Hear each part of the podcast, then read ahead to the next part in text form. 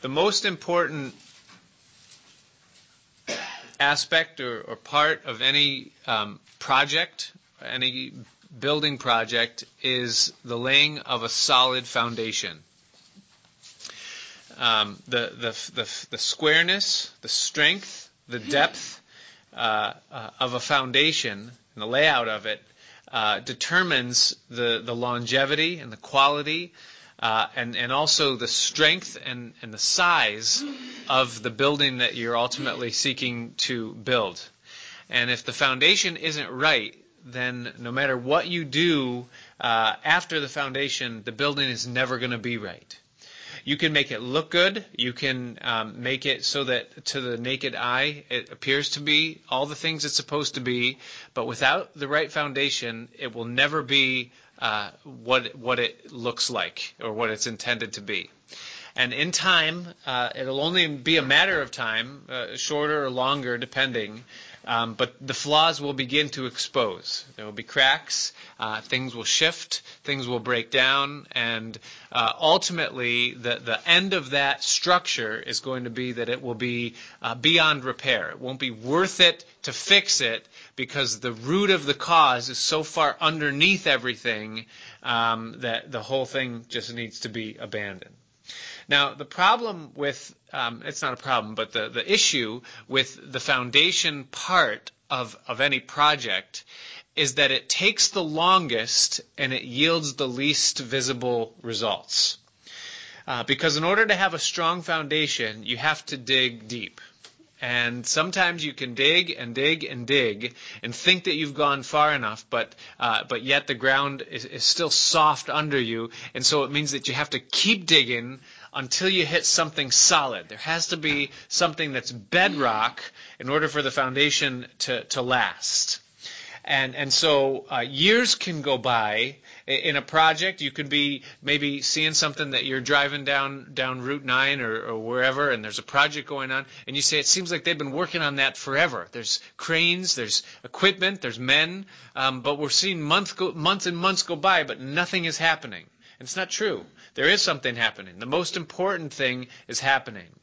Once the foundation is laid, the rest of it is, is relatively quick. Things can move fast by then. Then, then all of a sudden you see the foundation finished. You drive by and it seems like every week you go, man, they're really moving on that. Things are really cooking and it's, it's going. But foundation is so very important. Jesus said, at the end of the Sermon on the Mount. It's recorded in Matthew chapter 7. It's also recorded in Luke's Gospel. After uh, giving the, the, longest and, and most in depth and, and really famous sermon that Jesus preached, he finished it by saying this. He says, Whoever hears the words that I say and does not do them is like a man who built a house, but he had no foundation. He built the house just upon plain sand. And so the house was built and everything looked good on the outside. But when the storms came and the winds beat on the house, the house fell because it had no foundation. He said, however, he that hears these words of mine and does them, he is like a man who digged deep and he laid his foundation upon the rock and built upon that. And then when the storms came and the winds beat against that house, it could not take it down because that house was built upon a rock. So he likens the life of a man to the laying of a foundation and then the building of a structure. And it's possible for a Christian life to be built two different ways. One upon the sand where there's no foundation, and the other upon the rock where the foundation is dug deep. And those two lives are going to look two different things, and they're going to produce two different things.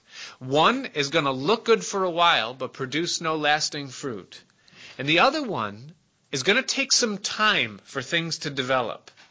And there's going to be a little bit of digging, and there's going to be some emptying, and there's going to be some uh, questioning and some pain, and some wondering as to why. But the outcome of that life, though it takes longer, it's going to be lasting, and the fruit from that life is going to be good, and the structure is going to be strong and solid. So what we're looking at now as we observe this portion of David's life is we're seeing in this building of a man, we're seeing the foundation being prepared and the foundation being laid. And so, as we've seen in the chapters up to this, we've seen David called, we've seen David chosen, we've seen that David is, is in God's hand. But now we're going to see the emptying of David. We're going to see the, the, the, heavy equipment come in, the cranes being set up, and the excavator, and the bulldozers, and, and all of these uh, things, and the shovels, and the buckets. And we're going to see God begin to do a work in David's heart of stripping him down, of digging out all of the old man, of getting out all of the ways of man, of pulling out all of the, the fault lines and the weaknesses that later on would serve for destruction and for uh, um, confusion. We're going to see God begin to remove all of that uh, in His wisdom and, and according to His perfect knowledge, but to David's confusion and to David's really suffering as he endures and wonders what it is that God is doing. Now, what we saw in chapter 18, where we left off, is we saw that the Lord is with David. It says three times in that chapter that the Lord was with David, and it says three times in that chapter that David behaved himself wisely, each time building upon the strength of the word. In other words, there was an increase in David's wisdom as he moved from uh, moment to moment and place to place in his progression of God's call. So David is a man who is growing. And we also saw that Saul is a man who is diminishing. We see that three times in the chapter it says that Saul feared and he feared specifically David to the point where at the end of the chapter, there's a quaking fear. There's an excessive fear. So David growing in wisdom, Saul growing in fear, and it says twice that the Lord had departed from Saul. So we see one man rising up, and we see another man falling down. Now, the amazing thing is that in God's vision or God's sight, a man being lifted up, in God's eyesight, is actually being torn down in man's. And that's what's happening to David right now. He's lost his job. He's lost his favor in, in, in amongst Saul and, and, in the very close inner circle of Saul. Uh, he he has now had two attempts on his life. Saul trying to take his life by putting him into vulnerable situations in the battle, and and and David beginning to be stripped. And yet, even though he's being stripped down, God sees that he's being raised up. And it's an incredible paradox that can happen in the life of a man. Is that God can look at you and I and he could say, I'm building them up. And we can look at everything that's happening to us and say, I'm being stripped down. And the two things are happening at the same time because part of God building us up is the breaking of us down. And anyone that's going to have a solid foundation and have a lasting structure and that's going to become what God ultimately wants them to be must go through the part of the journey that David is on right now. You cannot avoid you can avoid it, but you can't avoid it and last.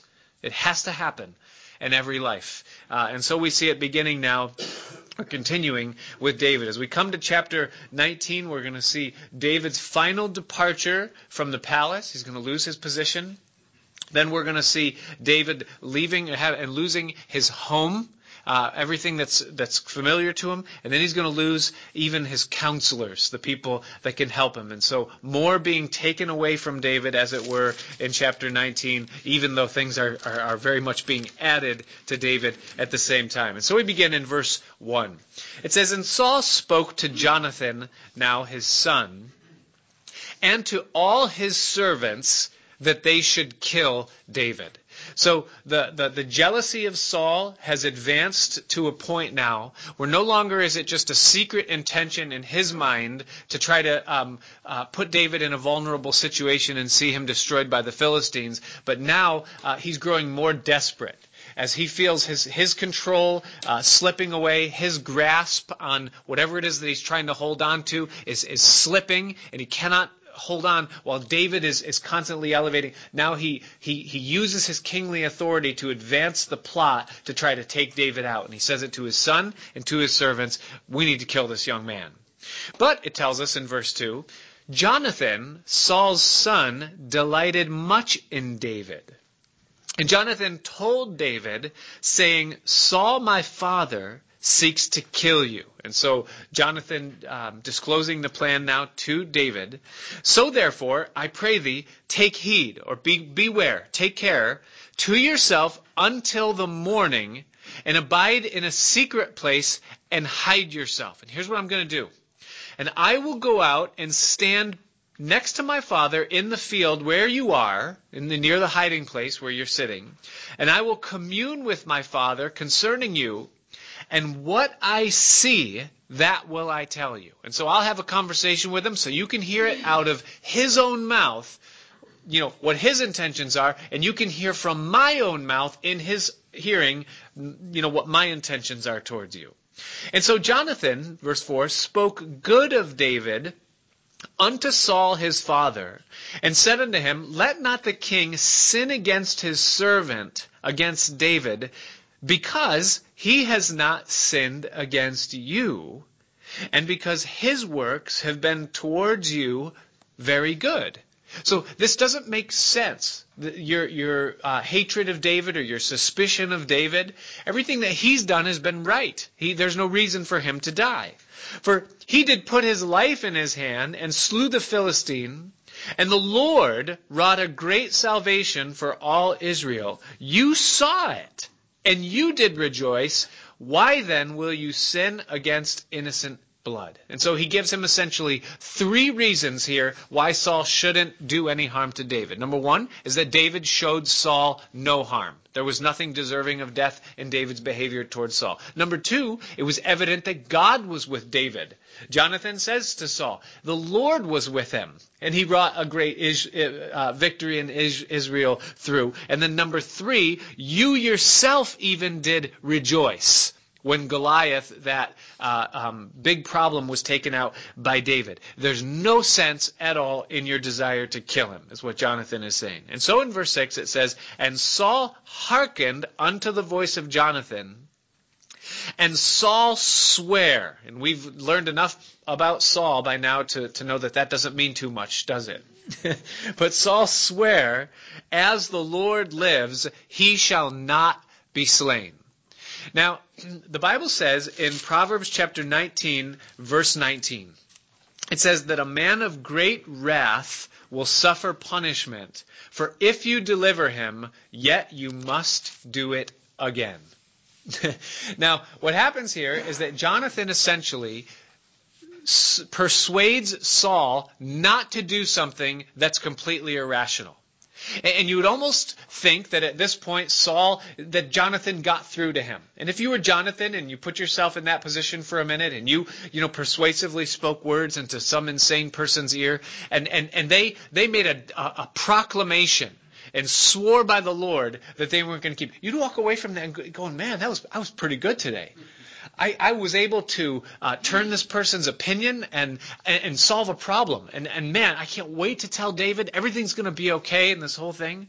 But here's the real issue concerning uh, King Saul in this: is that though his mind has been temporarily persuaded, his heart has not been changed.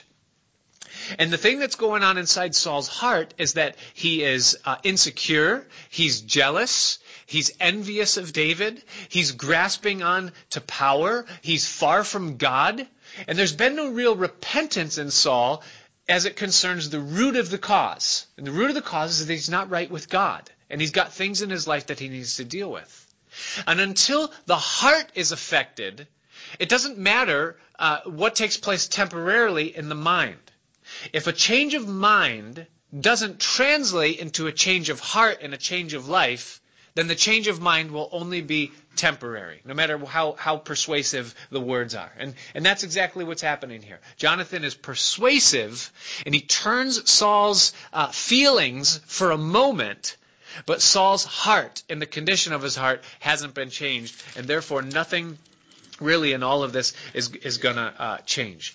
I have, you and I, uh, as, as, human beings, we have uh, two responsibilities as it concerns uh, the issues in our heart. We all have issues in our heart. You know, for Saul, we know what they were the, the pride, uh, the, the envy, the power, thirst, uh, the control, narcissism, you know, all that kind of stuff that was going on inside of him. For you and I, it might be different. We have, we have things going on according to uh, whatever we, we have. And, and you know what they are without me having to just try and, and think of them in my mind, you know. But when, when those things come to our attention, that there's an issue in our heart, uh, I have two responsibilities. Number one is a change of mind. A change of mind.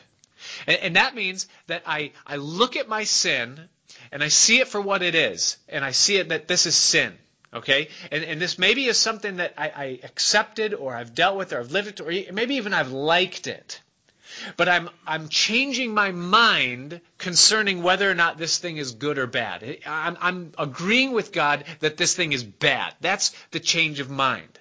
That's only half of what I, I'm required to do.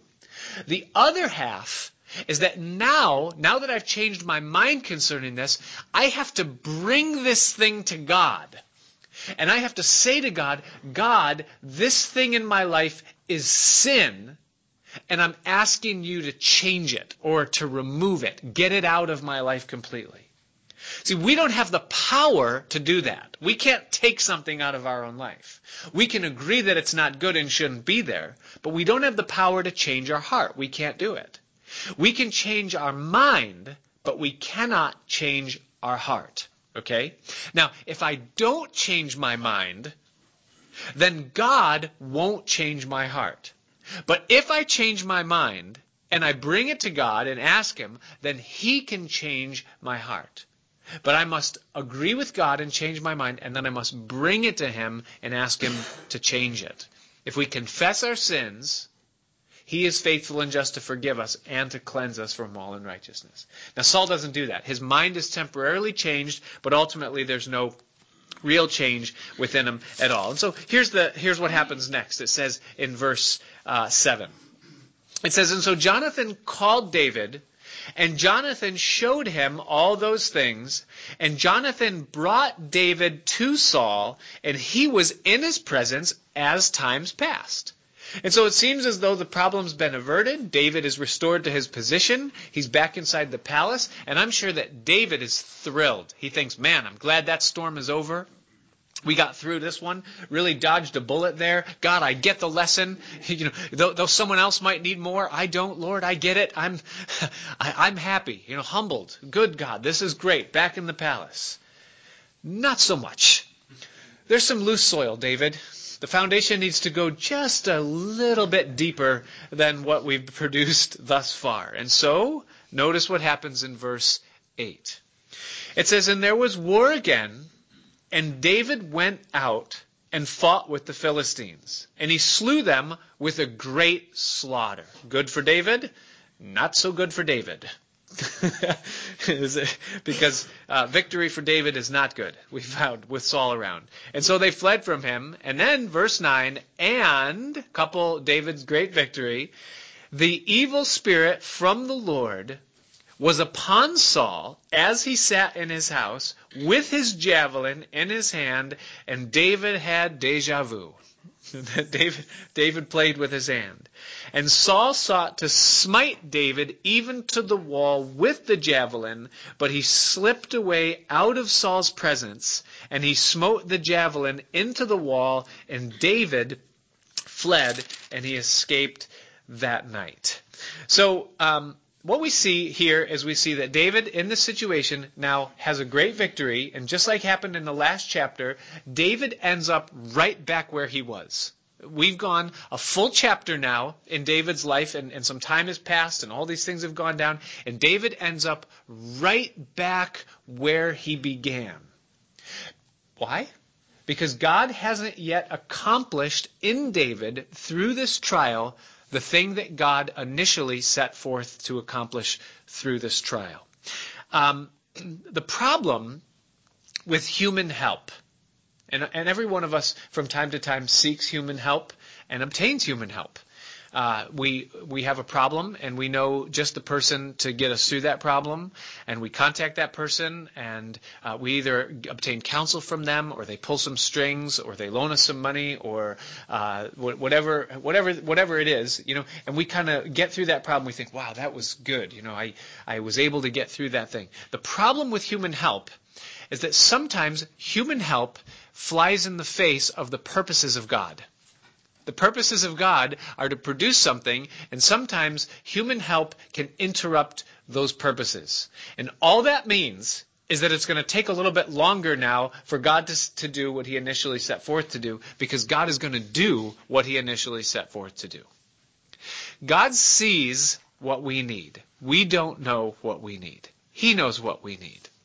And so God in his wisdom lays out our lives like a blueprint before him. And he says, ah, I see this here in, in the soil. I see this in the life. And what I see is that in 20 years, if this goes unchecked, this is going to be a train wreck in this person's life and everything is going to fall apart. And so what I'm going to do is I'm going to ordain a circumstance in this person's life right now so that 20 years from now, that's not a problem. It's been taken care of and it's been dealt with. And so God brings forth that circumstance. And so he wants to fix something. He puts us in a fix. And a circumstance rises up, we get fired from a job, or we get into a conflict with, with someone who's close, or some, something happens, you know, in our lives, and it's God's way of, of dealing with something. He's got us dealing with it. And then what we do is we see this problem, and because we're men, and this is what men do, we say, I gotta fix this. I gotta fix this fix that God has has brought me into. And so we dial up our human help. We we call upon the uh, the resources of our intellect and our uh, experience of collective years, and we we we think about how people get through these kind of things, and and we plot and we plan and we do all this. We arrange, and and and, and lo and behold, we succeed. We fix it. We we solve the problem, and and we have fixed the fix that God has initially begun within our life. Well, here's the problem is that God's still going to do what he sees needs to be done in our lives. So now God has to raise up another fix to fix the fix that we erected so that we could fix the fix that God put us in in the first place. Do you see how complicated things can become? David ends up right back where he started now because God's not done within his life. When God lights a fire in your life, sometimes let it burn. Let it burn. Because he's doing something. He has a purpose in it. And so uh, um, the, the help of Jonathan here uh, doesn't end up helping in the long run. Now, notice the, the means through which God brings this uh, circumstance back upon David's life. It says, The evil spirit from the Lord tormented Saul again, and the javelin was in his hand. The second thing that we observe in this is not just the problem with human help, but also the fact that God uses evil forces to serve his own purposes. The Bible says that God has created all things for himself, even the darkness. God uses all of it. In the book of Job, we see a righteous man, a man who hated evil, a man who did what was right, he honored God in his behavior. He, he kept himself pure in all his ways. And the Bible tells us that on a certain day, the angels of God had to give an account to God for the things that they had been doing. And it says that Satan was also among them. And Satan appeared before God, and God said to Satan, he spoke to him, and he said, Where have you been? What have you been doing? Give account for yourself. Now, most people don't want to, uh, I'm sorry, most people are glad to hear it. Satan doesn't want you to know about that passage. Satan doesn't want you to know that he has to answer to God. He would have you to think that he is God's counterpart, like the yin and the yang. And that as God is to the kingdom of light, sovereign, Satan is to the kingdom of darkness, sovereign. He is not. He is under God, and he must answer to God, and he cannot cross the boundaries that God has laid before him. Satan's reply to God was, I've been going to and fro throughout the earth, throughout the breadth of it, seeking whom I may devour, looking for those whom I can destroy. And God said to Satan words I hope he never says concerning any of us. He says, Have you considered or examined my servant Job, that he loves righteousness, that he hates evil, that he serves me in all of his ways? And Satan replied to God, he said, Of course he serves you. You've set a hedge of protection around him, and I can't get to him. And you've blessed him. You've given him so much. Anyone who's protected like he is, and anyone who prospers like he is, certainly is, is not going to, you know, have, be an issue or be a problem. And so God said to Satan, okay, you think so? Have at him. Go get him. I'll lift the hedge. You can go in and you can have your way. Only, God said, you cannot touch his body. You can touch his substance, you can touch his stuff, but you cannot touch him. And so Satan goes, and Satan in one day destroys all of Job's wealth. All of it is taken from him, and all of his children die through natural disasters, all in one day. All of those things ordained and issued by God. And Job goes, What, what did I do? Why is this happening to me? But it says that in all of his response, he did not sin against God by charging God foolishly. And then another time, Satan stands before God. And God says, Where you been? He says, Going to and fro throughout the earth, seeking whom I may devour. And God says, Have you considered my servant Job? That even though you've done what you have to him, he still loves righteousness, hates evil, and walks with me according to my ways. And, and Satan says, Flesh for flesh, all that a man has will he give in exchange for his flesh. You let me touch his body.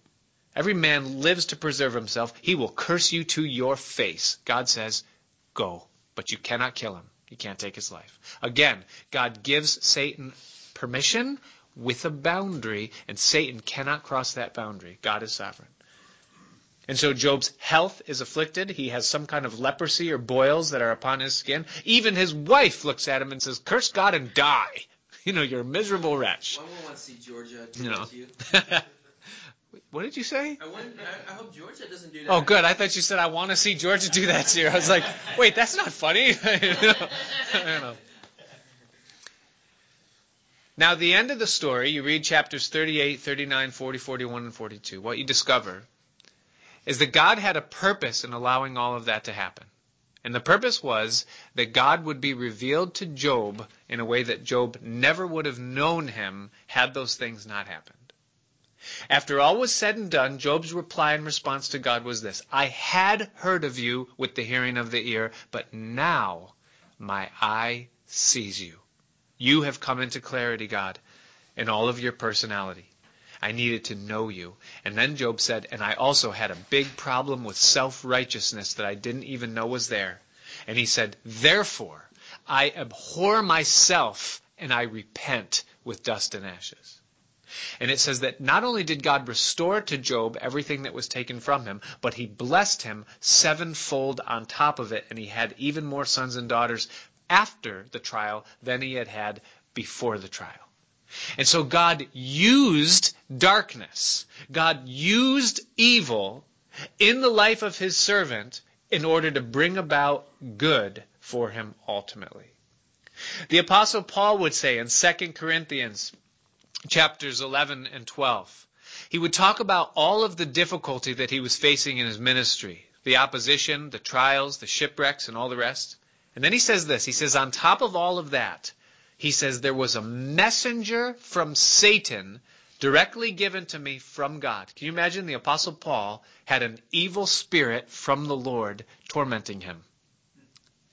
He said there was a messenger from Satan sent by God to buffet me lest I should be exalted above measure. And three times I besought the Lord, Paul says, for this to be removed. And God said, My grace is sufficient for you, for my power is made perfect in your weakness. And thus Paul's response to God was, Therefore I will much rather glory in my infirmities that the power of God may rest upon me. He accepted the fact that God was going to use an evil spirit in his life in order to perfect the fruit that God ordained Paul to bring forward. And here we see God employing the forces of darkness upon a jealous, maddened king in order to get David into a wilderness where the foundation can be properly laid. God uses it for good, though there's pain in the process. It's an evil spirit from the Lord. Well, it tells us now that David escaped that night, and then verse 11 it says that Saul also then sent messengers unto David's house to watch him and to slay him in the morning. And Michal, David's wife, told him, saying, If you save not your life tonight, tomorrow you will be slain. There's some desperation here, David. You can't look at this uh, from, from a, a laid back perspective. So Michal let David down through a window, and he went and he fled and escaped. And Michal took an image, some kind of a mannequin or a bunt, something that they had, eh, you know, those, what are those things called? The head, you know, whatever, some statue that's there in, in David's house. And she laid it in the bed, and then she put a pillow of goat's hair for his head or for his bolster, and she covered it with a cloth. Now, you can only imagine what that looks like, but she's she's trying to mimic a sick person here. And so when Saul's messengers uh, came to take David, she said he is sick. And so Saul sent the messengers again to see David, saying, Bring him up to me in the bed that I may slay him. So Saul says, I don't care if he's sick. Bring the whole bed if you don't want to touch him. Bring, bring him in the bed, and I'll take care of this once and for all. And so when the messengers were come in, behold, there was an image in the bed with a pillow of goat's hair for his bolster. And Saul said unto Michal, his daughter now, why have you deceived me so and sent away my enemy that he has escaped? And Michal answered Saul and, and said, He said unto me, Let me go, for why should I kill you? So she lies to Saul now concerning David's escape, and she says to Saul that, you know, David threatened my life. He threatened to take my life if I didn't let him go. And so what was I to do at that point? I was, I was literally fearful for my life. Uh, now, there's a partial truth in this lie. The partial truth is that she was fearful for her life. Uh, the, the, the, partial lie, or the, the lie in this, is that David's the one that was the threat to her life in the situation. That's not true.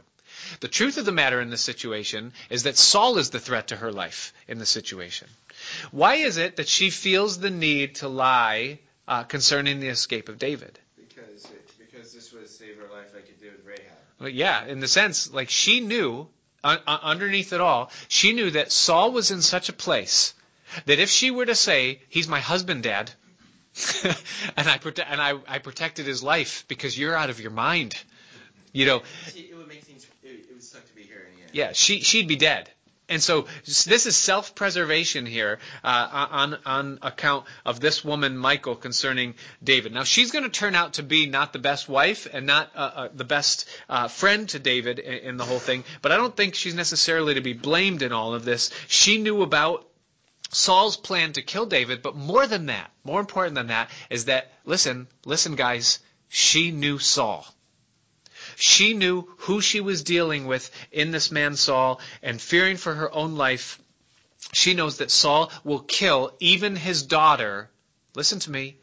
Saul will kill even his daughter to preserve self, or to preserve what self wants in this thing. And that's an incredible thing to, to think about concerning the daughter of a man and what she knows concerning her father.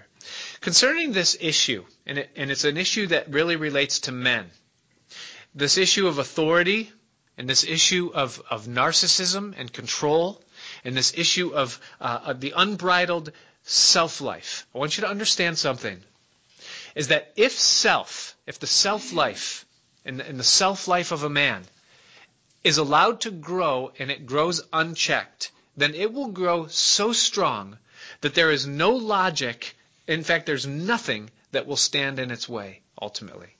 Even if it means the life of a child. And that's where Saul is at this point, is that his self has become so outrageously strong that he would kill even his daughter in order to preserve what he wants for himself. She knew, Michal did, the man that Saul had become and that he would do anything. Understand this, guys, is that your kids, whether you know it or not, are watching they're listening, they're observing, and someday everything that they see in your life is going to come into perfect light and it's going to make absolute sense, even if it doesn't make sense now. Sometimes I'm a, as a dad, I'm tempted uh, and I probably do it to a degree, is I, I treat my kids a certain way, thinking that they don't know better.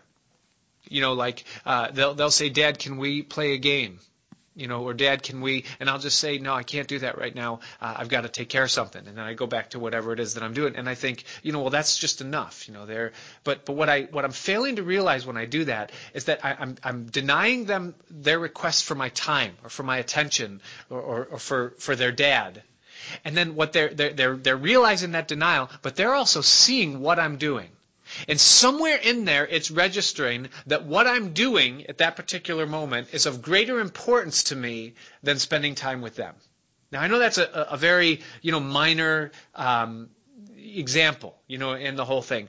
But someday, they're going to grow up to a point where that's going to make sense to them where whether they can verbalize it or not, they're going to realize that there are things in my life that are a higher priority to me than they are to me.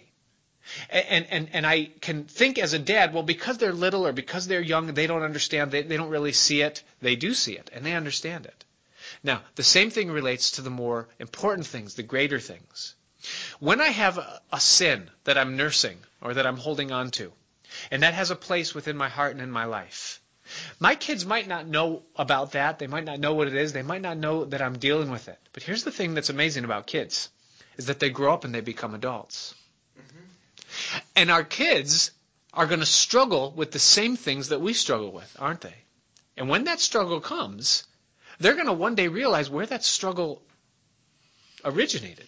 You know, this was in my parents. You know, now that I think about it, I see this all over them. and now that's why they, and that's why, and that's, and all these connections being made. And, and, and they, they realize, they realize what was hidden from them for so long. And it's a remarkable thing to see Michal, this grown child of Saul at this point, knowing what's in her father to the point where she can say to David, You need to get out of here. My dad will kill you. In order, to, she knows that. Now, Saul never took her aside and said, Daughter, I'm really struggling with this pride thing. she realized it. She sends David on her way. It is essential, men, listen, it is essential that we learn what it means. And I'm speaking to myself, I'm not preaching. I'm speaking to us, that we learn what it means to die to self. Jesus said, If any man will come after me, let him take up his cross, die, and follow me. And we must learn to do that. Romans chapter 5.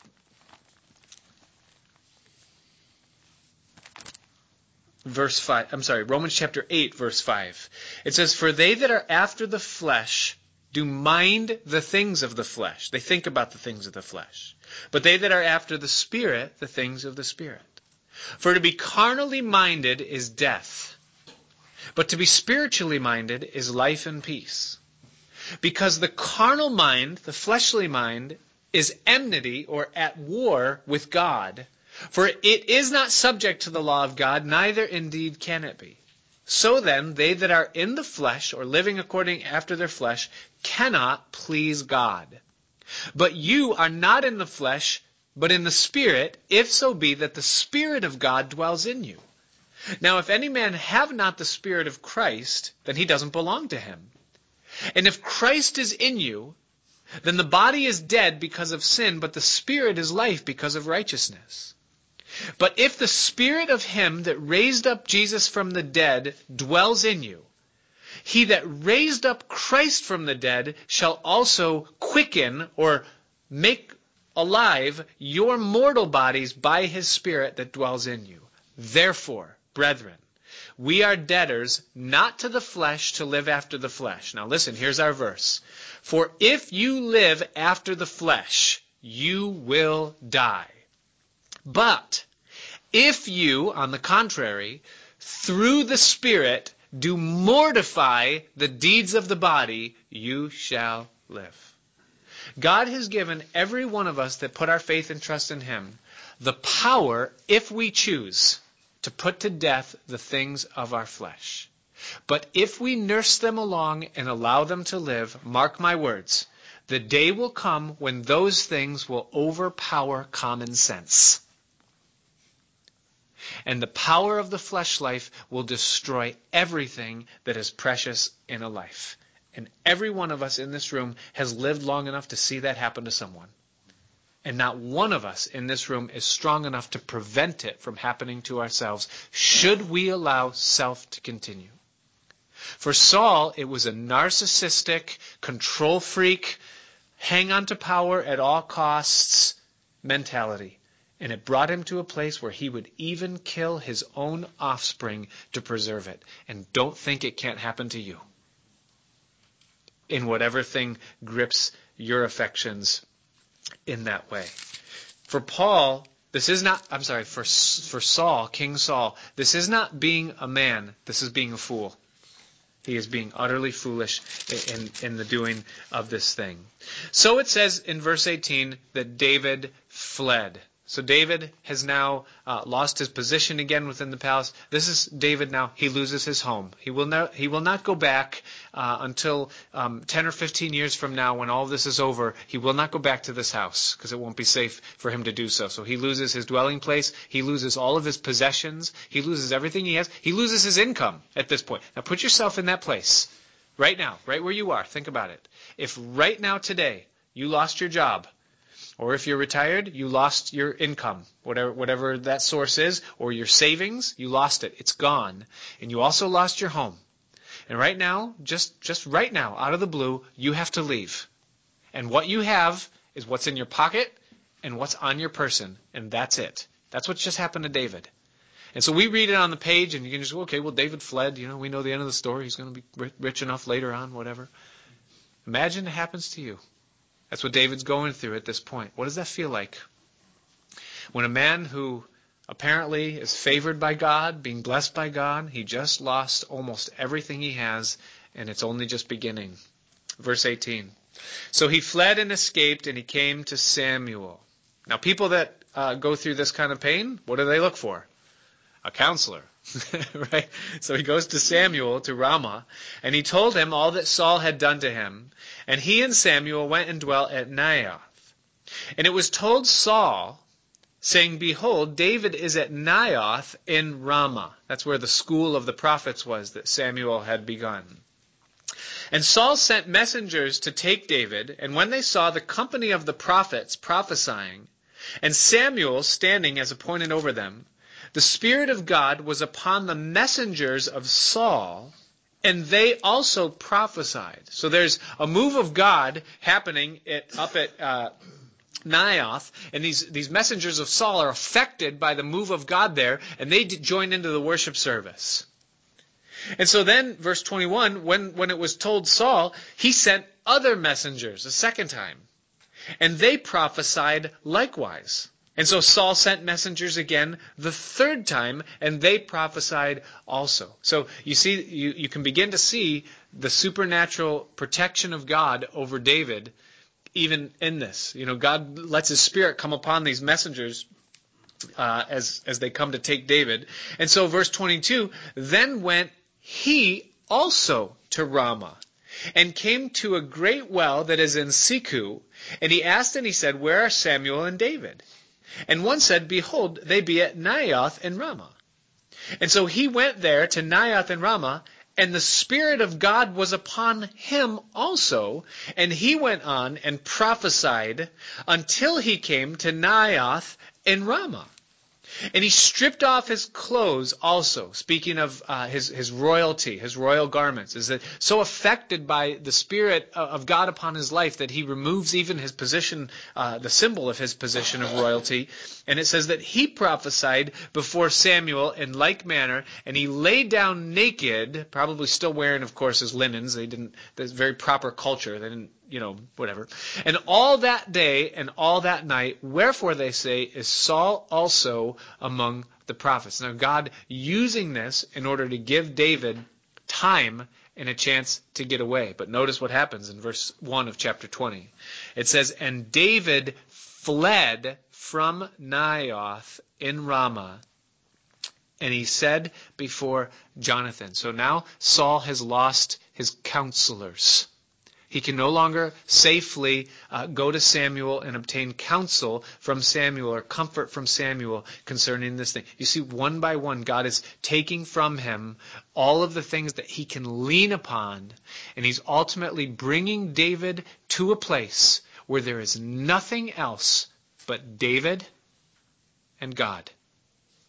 And, and you ask the question, and you say, well, how do I know when the foundation of God has been uh, dug dug in my life uh, to the point where there's not going to be any more digging, and that now we can maybe see some some growth or some advancement or something uh, to show for all this time that I put. You know when the answer is? Is when it's you and God when he becomes the most important thing within your life, and he becomes the, the, the one that you lean upon, the one that you depend upon, the one that you look to uh, in your problems, the one that you put your complete and total trust in.